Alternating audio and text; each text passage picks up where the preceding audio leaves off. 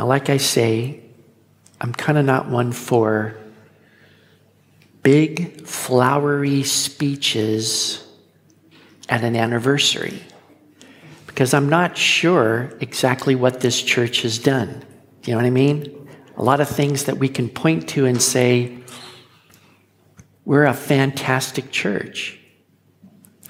But one of the things that we have focused on is the Word of God. And the reason for it is in our text today, in our usual study in First Peter. And I thought, should I do something different and kind of anniversary, kind of. And I go, I, I don't think so.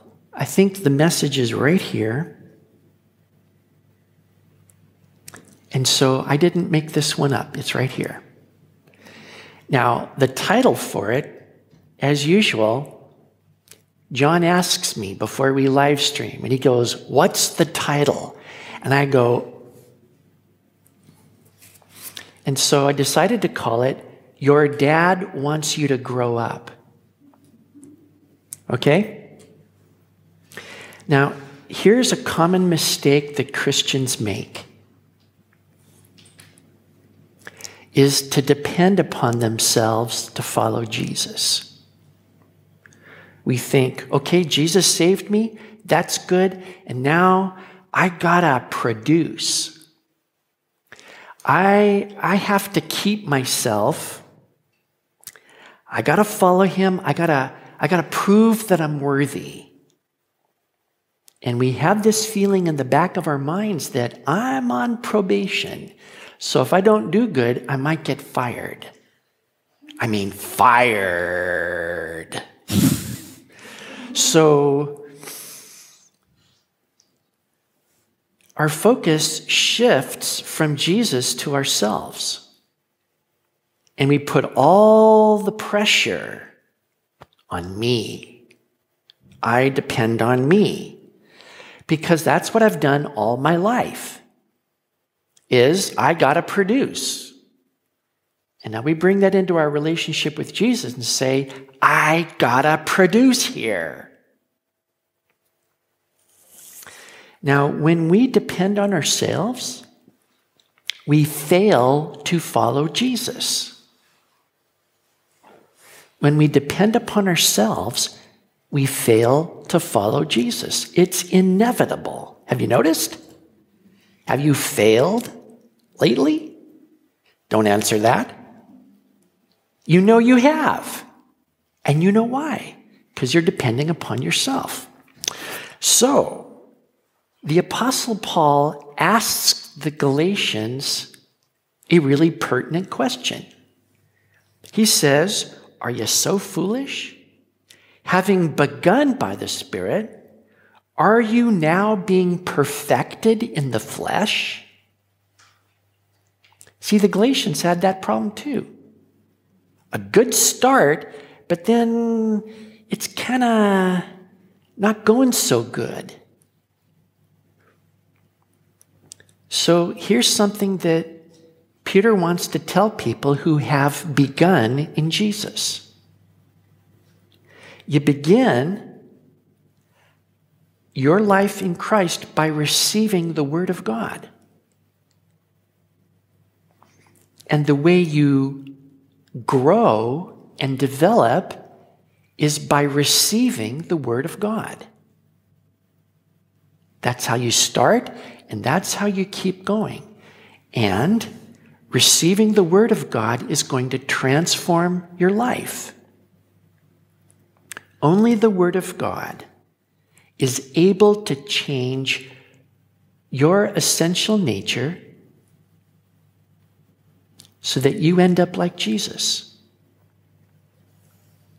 Now, that's what I'm reading about here in 1 Peter 1 from verse 22. We're going to get the context here. Here's what it says Since you have purified your souls in obeying the truth through the Spirit, in sincere love of the brethren, love one another fervently with a pure heart, having been born again, not of corruptible seed but of incorruptible, through the Word of God, which lives and abides forever.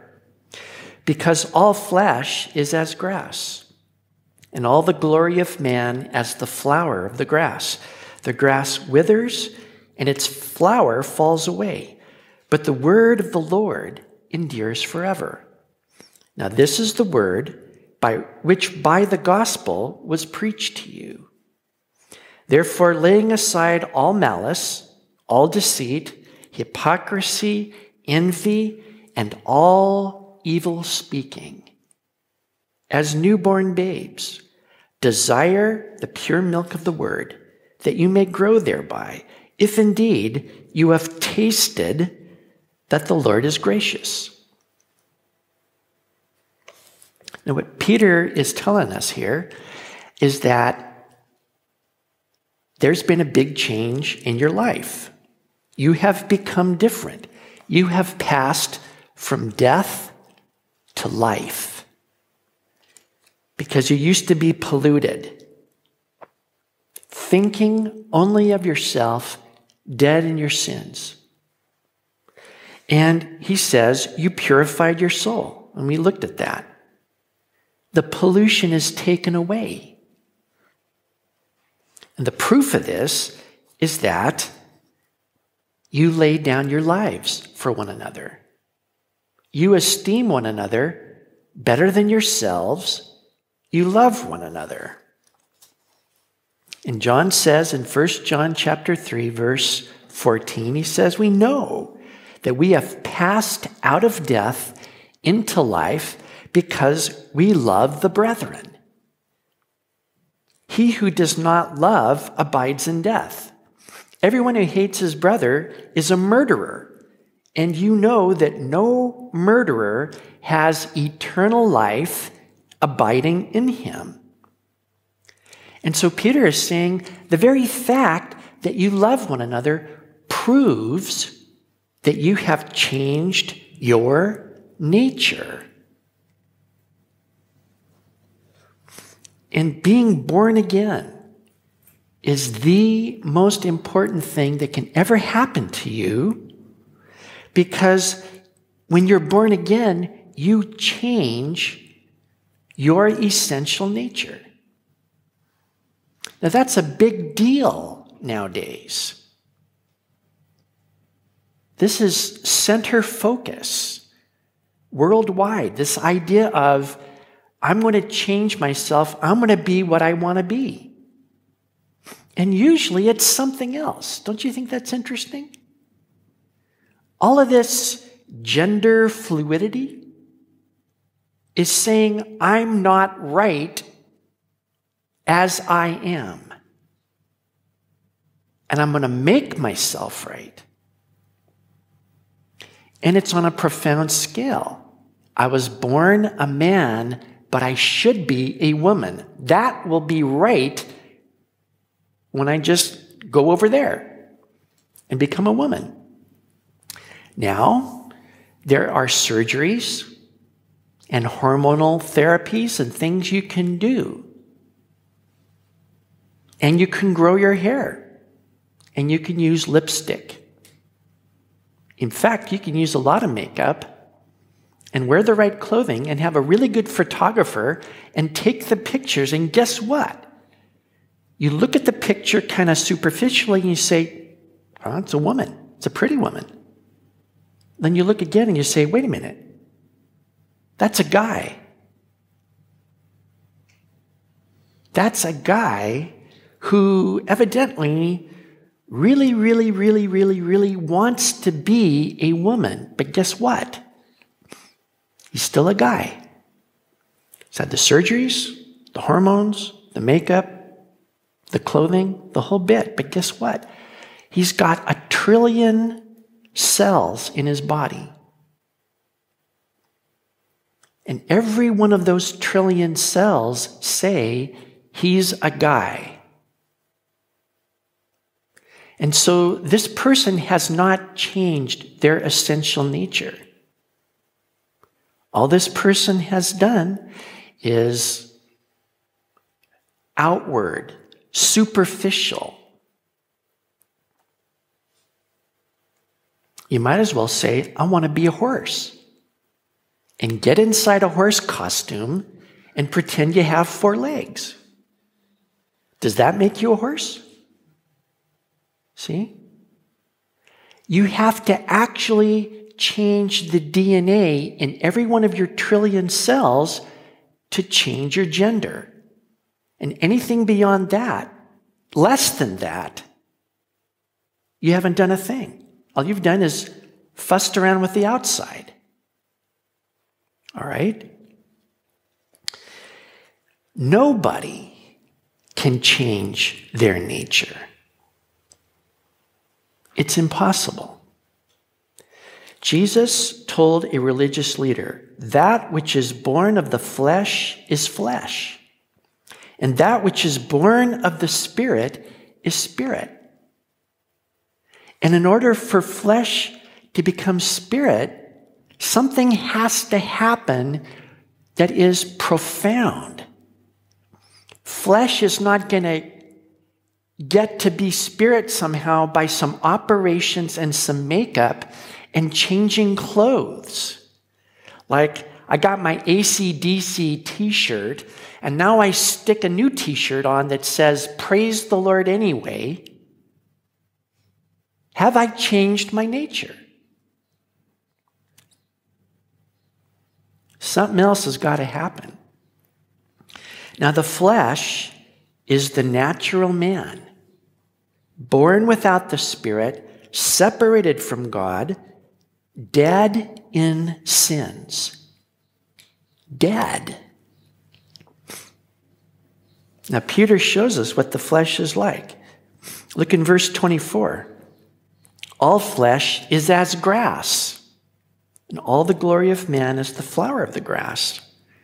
So, you know, grass, sometimes it's growing great, and sometimes it's brown. And you know about flowers. We have a camellia bush in the backyard. And it seems to me that as soon as the flowers pop out, they're wilted. I mean, they're like insta brown. They got fabulous reds and pinks, and then just like that. So you have to look quickly at my camellia bush, or else it just looks kind of gross. And that's flesh. Temporary, very wilty, weak, not enduring. Look in chapter 2, verse 1 all malice, all deceit, hypocrisy, envy, and all evil speaking. That's the flesh. Paul talks about this in Titus 3 3. For we also once were foolish ourselves, disobedient, deceived, enslaved to various lusts and pleasures, spending our life in malice and envy, hateful, hating one another. That's grass.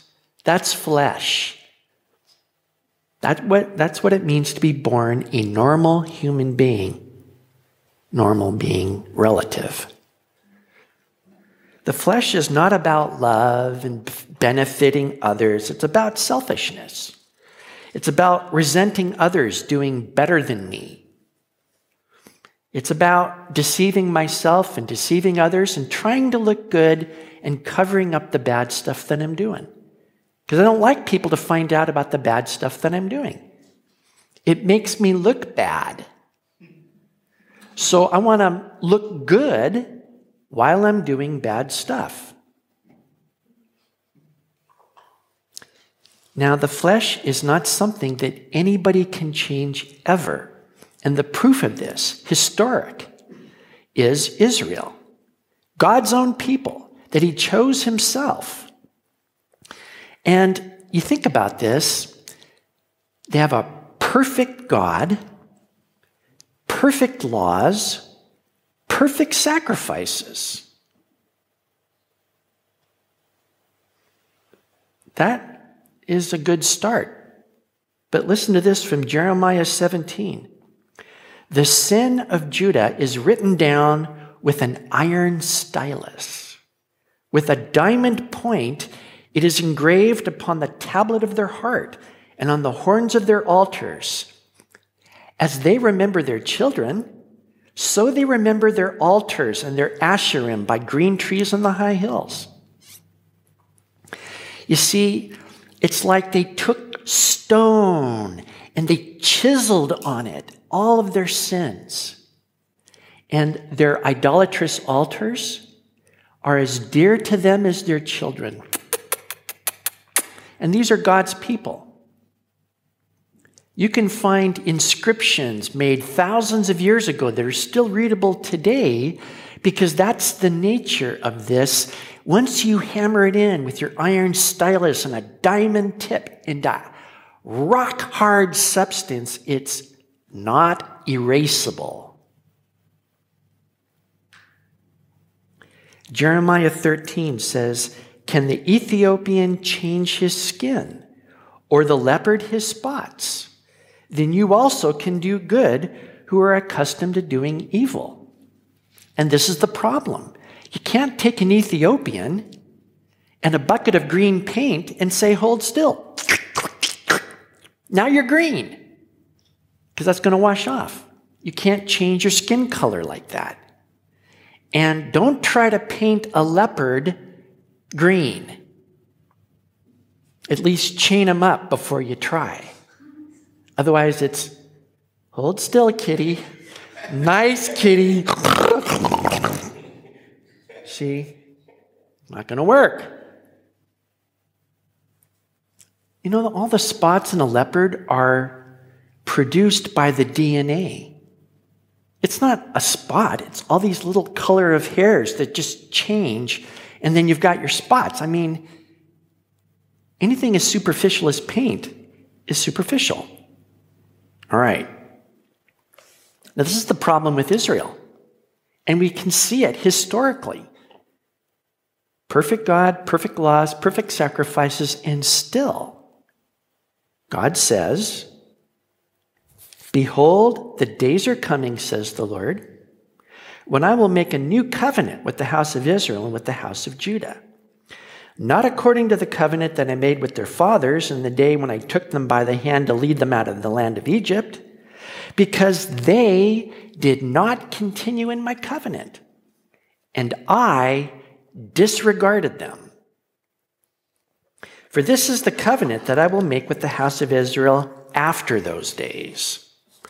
I will put my laws in their mind and write them on their hearts and I will be their God, and they shall be my people. None of them shall teach his neighbor and none his brother, saying, Know the Lord, for all shall know me, from the least of them to the greatest of them. For I will be merciful to their unrighteousness, and their sins and their lawless deeds I will remember no more. So, you know what? God's solution is not to give 47 more commandments that his people are not going to obey because they didn't obey the 613 he already gave them. Right? Nobody can. God says, I'm going to start over. A new creation, a new nature, a new heart. That's all that's included in this. And so being born again is the only thing that matters.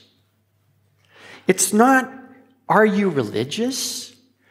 Do you do good? Do you do more good things than the bad things so it all evens out in the end? Jesus said, unless one is born again, he cannot see the kingdom of God.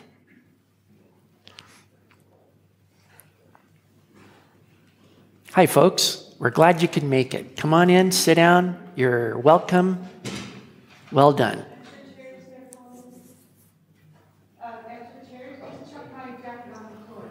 All right. Good. Remember, we always throw latecomers into the baptismal font first. Just kidding. We're glad you're here, folks. So, unless one is born again, he cannot see the kingdom of God. In other words, this is the only thing that matters. So the question is is have you been born again of the Holy Spirit, born of the word of God? See, you're born again when you receive the word of God like a seed. There are Bibles back there and we're in 1 Peter chapter 1. If you folks want to tune in, they're right behind you on a shelf. And Tiago is going to help you. And let me apologize, by the way. This is a bad habit of mine. I blow people's minds on our first introduction. And I'm really sorry. I'm glad you folks are here, okay? I'll go in first, right?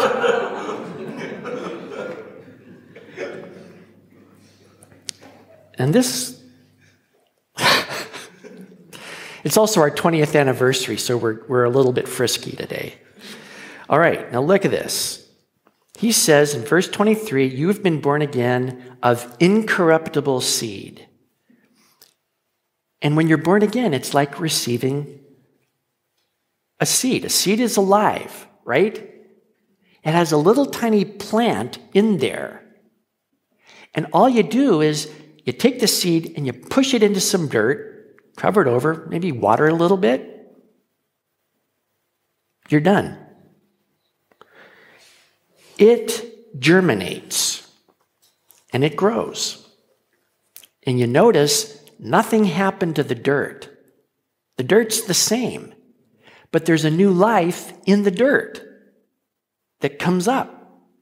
And that new life is not dirt, it's a plant, it's alive, whereas the dirt is not alive. All right? Now, that's how we're born again. Here we are in the flesh that was born flesh, separated from God, dead, hateful, and hating. You know, that's how God made man at the very beginning. He scooped up a bunch of dirt, did some things, breathed in the breath of life, man became a living being. But we are made physically of dirt. Now you take the word of God, which is a seed, and you push it into the dirt, and guess what? It germinates. And it grows with a new life. The dirt is just the same as it ever was. But there's a new life that's happening. Now, it's not quite as simple as you take a seed, slam it in the dirt, and boom, it grows. Because with us, we're kind of closed. We're like dirt that's been walked on a lot. And you throw a seed there and it kind of goes bounce, bounce, bounce, bounce. And then a bird comes along and eats it, and that's it. So something's got to happen to that dirt first. And what happens is you get plowed. The Word of God actually breaks up that hard ground, and a seed can go in. But there's another problem there's rocks.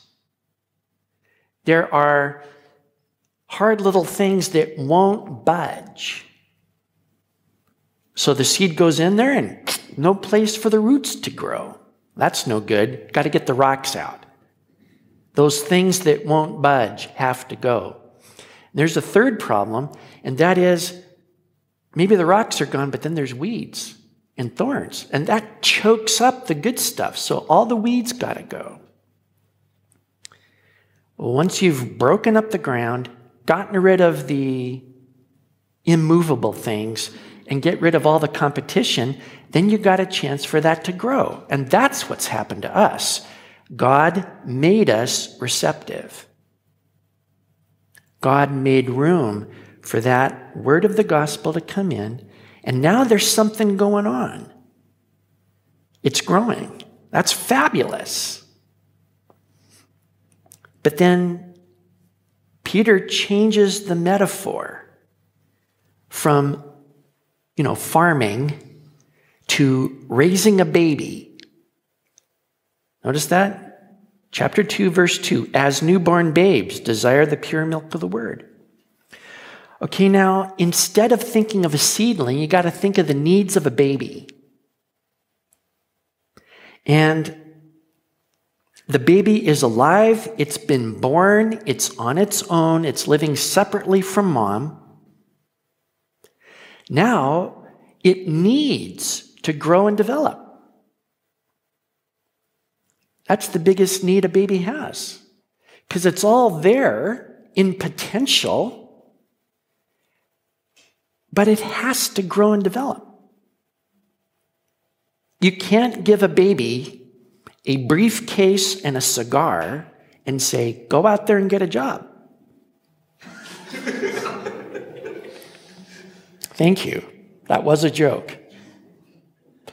Well, it's been a couple of days around here so you're going to have to pull your weight just like everybody else. We're going to have to see you go out there and do something. Baby goes, Gub. In fact, you know what that baby's going to say? Right in, back into your face. You get me some milk, and I want it right now. No fooling. I don't care how you get it. Just get it. See, you can't hold a reasonable talk with a baby. Have you noticed? I drove in a car for half an hour with a baby that wanted milk.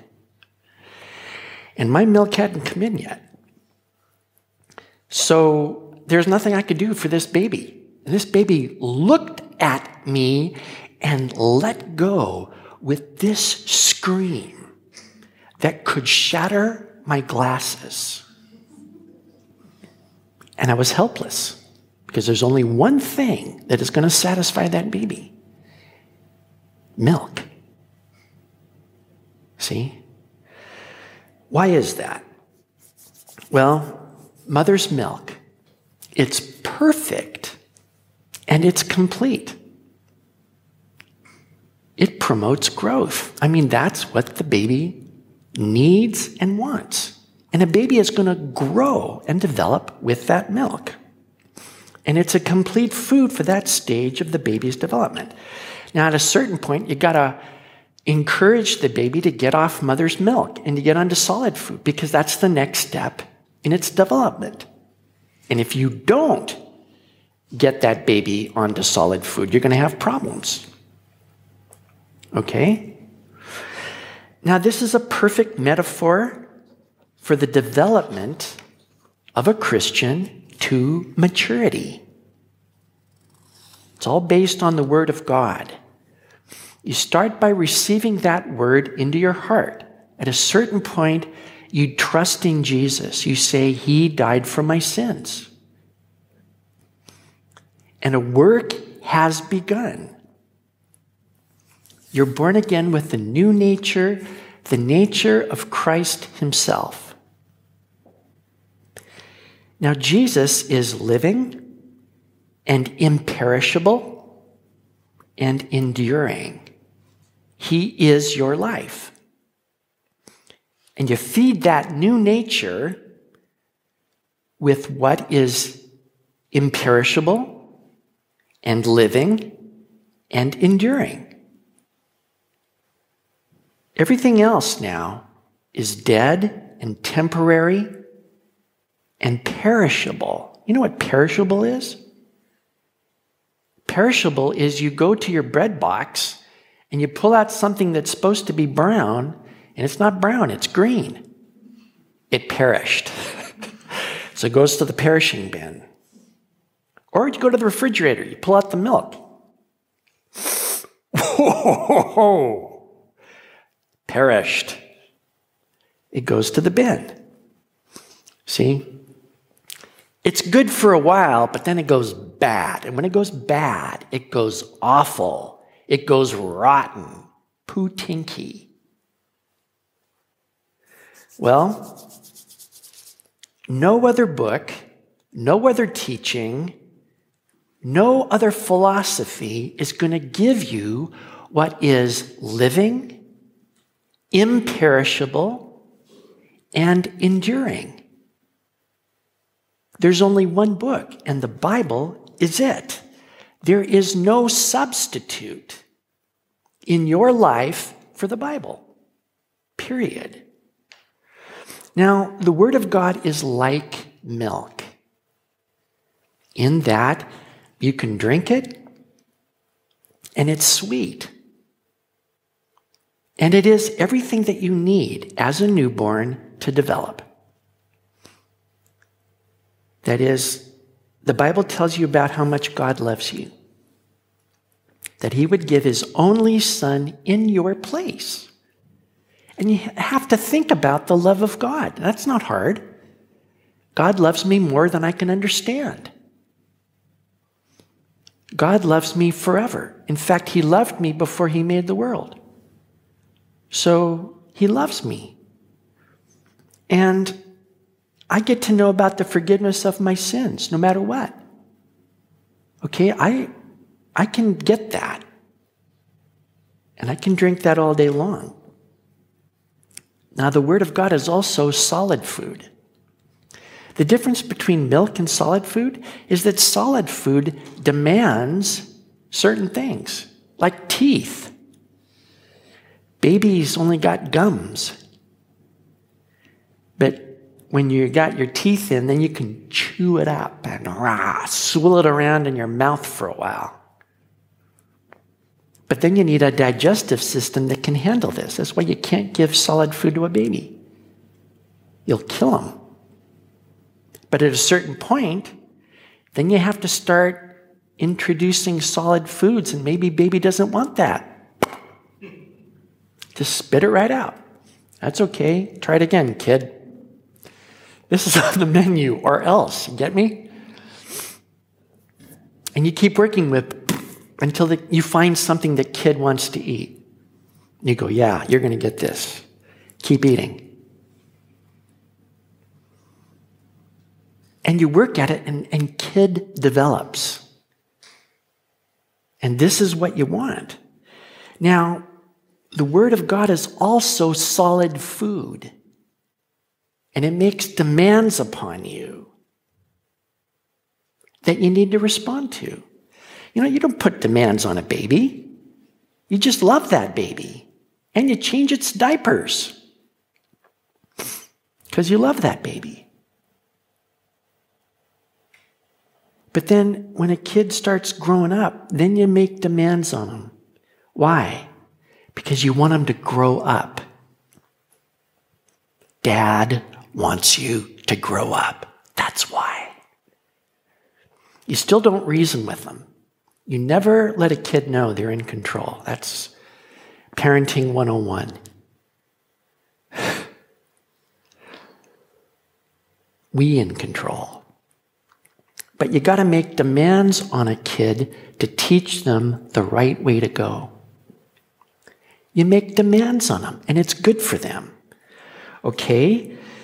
The Word of God will make demands on you, and it's important because you need to respond to them challenging. But that's how you grow. Because you need to begin to deny yourself. And you need to think about others and quit thinking about yourself.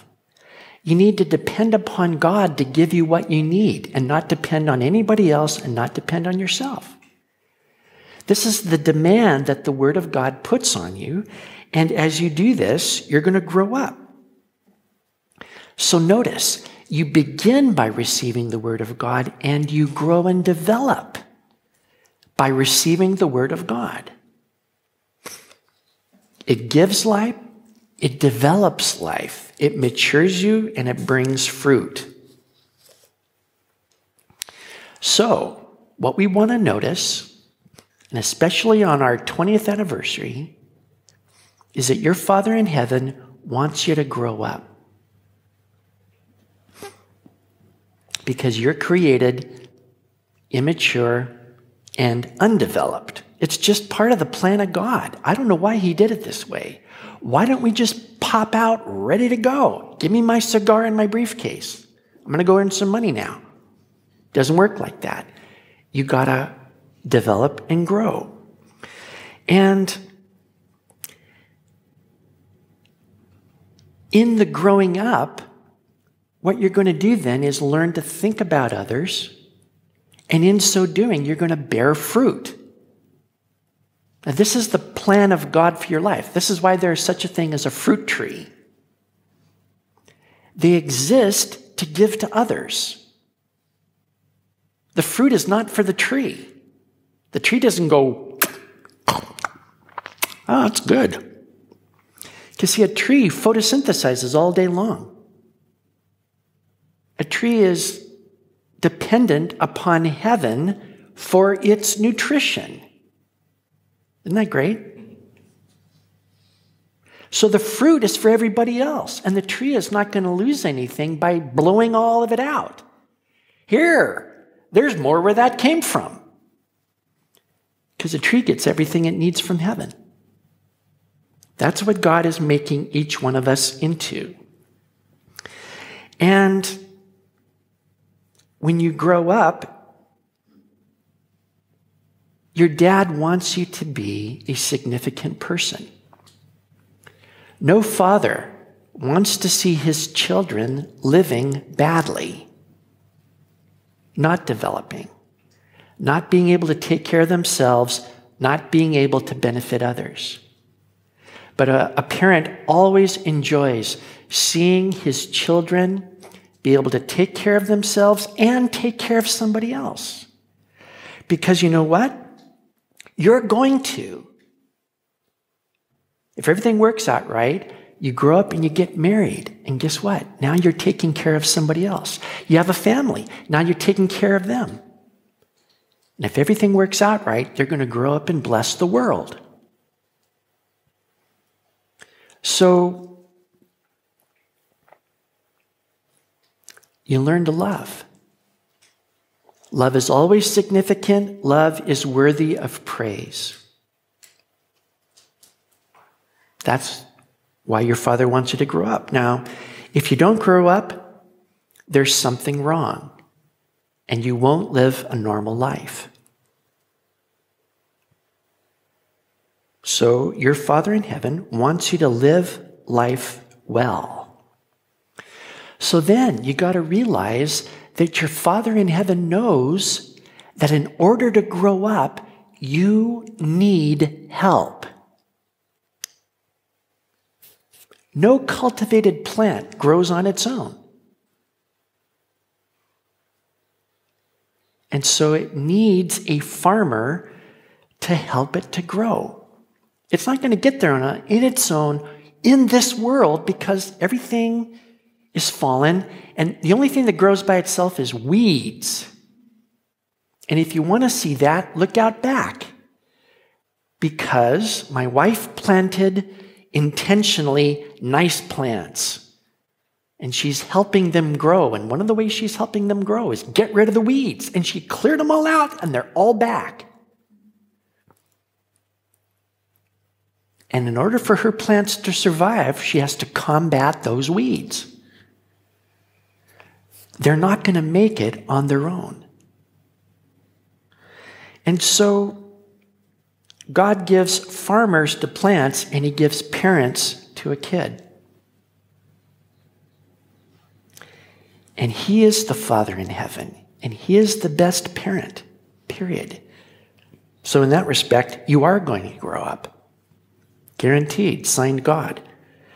He gives himself his own Spirit to be with us, to teach us. And then He gives us His Word. Now, God's Spirit caused that Word to be written. So some people want to make a division somehow between the Spirit and the Word. Like the Spirit is all this life and happening, and over here in this in the Word, it's kind of like deader than a doornail. That's not right. That's not biblical. The Holy Spirit uses the living, imperishable, enduring Word of God to transform you. And He uses His Word to transform us from being childish to being mature, from being self centered and hateful to thinking about God and thinking about everybody else. That's where we're headed. Now, growing up is difficult. It is very difficult, it is painful. I know this by experience. I had a hard time growing up. I was well content to be a kid for the rest of my life. And everything I liked was pretty kid like. Rock music and comic books. Now, you got to be careful here because rock music took over the world and so did comic books. Billion dollar industries built on comic books. But you know, none of that stuff is going to survive. Impressive as it is, it's all going to be ashes. It's not going to last past this world.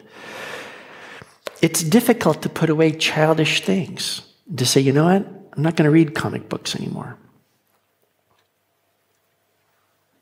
Painful.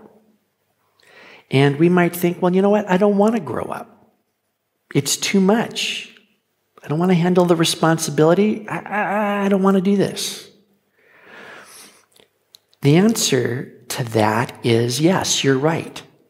It is painful and difficult and maybe even impossible to do on your own. That's why you got to have help. And Peter says, look at verse 2 again. He says, desire the pure milk of the word. That's really the important thing here. Long for it, desire it. See, what you need is heart, not necessarily strength. That desire is going to lead to you being satisfied and built up in the Lord. Now, he says in verse 3 if indeed you have tasted that the Lord is gracious. And again, it's this food metaphor. Have you ever tried a new food and found that it was phenomenal, but you sort of had to make a leap and stick it in your mouth? I was in Japan in a house, and they were cooking something in a, in a, a, a round iron skillet under a gas jet, and they threw in all sorts of stuff. And then they gave us these little bowls. And they showed me that you took a raw egg and cracked the egg into the bowl and then whipped it up with your chopsticks. Okay.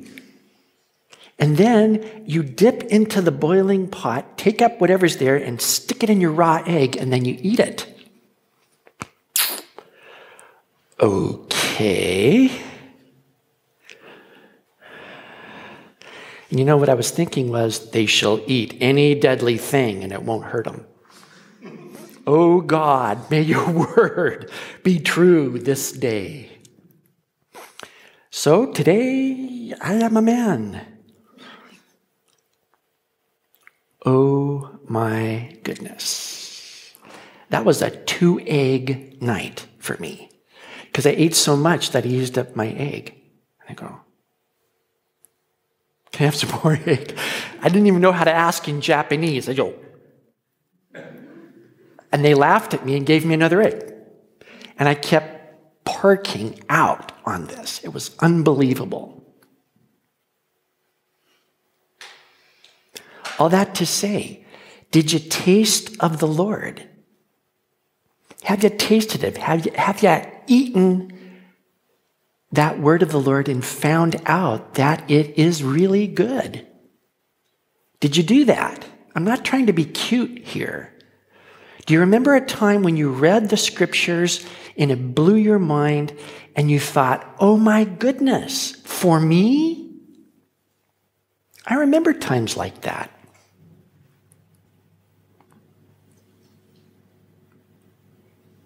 So I tasted that the Lord was good. And I thought, I need this. I want this. This is how I'm going to know God. So I gave myself to that. Now, you know, if you have tasted that, then you should want more. I mean, there is nothing like it. Now, if there is something like it, in your opinion, go after that. Okay? Don't lie to yourself. But if you have tasted that sweetness of God, then what in the world is going to substitute for that? See? And if it's that good, then you say to yourself, you know what? I want that. If you don't have that desire, why don't you ask God for it? And just say, God, give me a hunger for this. Because right now, I don't have a hunger for it. And what would happen if God started talking to you through His Word to the point where it just blew your mind and gave you confidence and gave you hope so that you're not afraid, so that you have stability and you can take all the hard shots in life and you're not wiped out because you know that God is with you and He's going to work it all out for good. You know this. See, that's what keeps me coming back and making it a discipline in my life, even if I don't feel a tingle when I sit down in front of the Bible. Sometimes when I sit down in front, I go conk right out. I don't do that with a comic book. For some reason, comic books don't put me out, but the Bible puts me right out. Sometimes I have to read standing up so I don't fall asleep. But there's something about this book that gives life. And I never read a comic book that gave me life, nor the Lord of the Rings or anything else out there. So, see if God won't give you a hunger for the Word. Now, you know, you can avoid this Word and you don't have to grow up. Does everybody hear my voice? You don't have to grow up. You can stay a kid for the rest of your life. Okay? This isn't pressure. This isn't your dad coming in and saying, Come on, grow up, get with it. Kick. You don't have to grow up. You can be a believer in Jesus and not grow up. Because you can be a believer in Jesus for decades and still be immature. And a lot of Christians do it. Here's the problem with not growing up you're never going to be free from sin. You're, you're going to be sinning and you can't stop it, and you're going to be miserable. You're not going to have peace or joy. And you won't do anything useful because you can't be used by God because you're not developed to the point where He can use you. So you're going to be fruitless and it's going to drive you nuts. You're going to be frustrated. And you won't resist the devil. He's going to run you over. And again, it's going to just drive you to despair. You're not going to overcome the world and you won't really know God. So, You can stay immature if you want. It's immature to think me and depend on me. So your father really wants you to grow up. It's mature to think God and depend on God. That's where your dad wants to bring you. And the only place to learn about that is the Bible. And all we got to do is keep receiving from the Bible. And you say, well, wait a minute, I, I haven't stopped sinning. And I say, yet. You haven't stopped sinning yet, but you're going to. Because as this is sown into your life, it's going to take over. the life of God growing. And the more you sow all of those seeds in you, there's going to be this harvest. And it will transform your life. See, the real struggle is not, oh, I got to be perfect and I got to quit sinning and I got to do this and I got to do that. No, it's fill your life with the Word of God and depend upon Him to do it. He will do it. That's how it works. Let's pray. Thank you, Heavenly Father, that you have created us and you've also made a way for us to be born again so that we're saved, sharing the life of Christ. Thank you for that. Thank you that you don't leave us on our own like orphans. But you are our Father in heaven. Thank you that you've given us something pure, eternal, imperishable, so that we grow and develop. And that's what we want.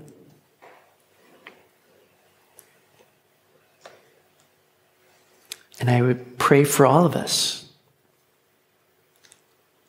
that you would help each one of us to take stock of where we're at.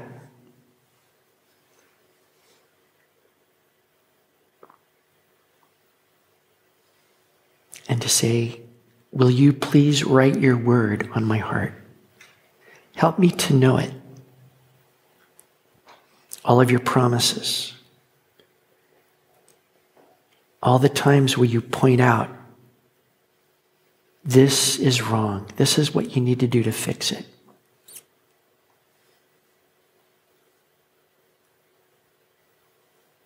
Please make us like Christ. And we trust that you're going to do that because that's what you said you're going to do. So work in each one of us and be glorified in us. Thank you, Lord, in Jesus' name. Amen.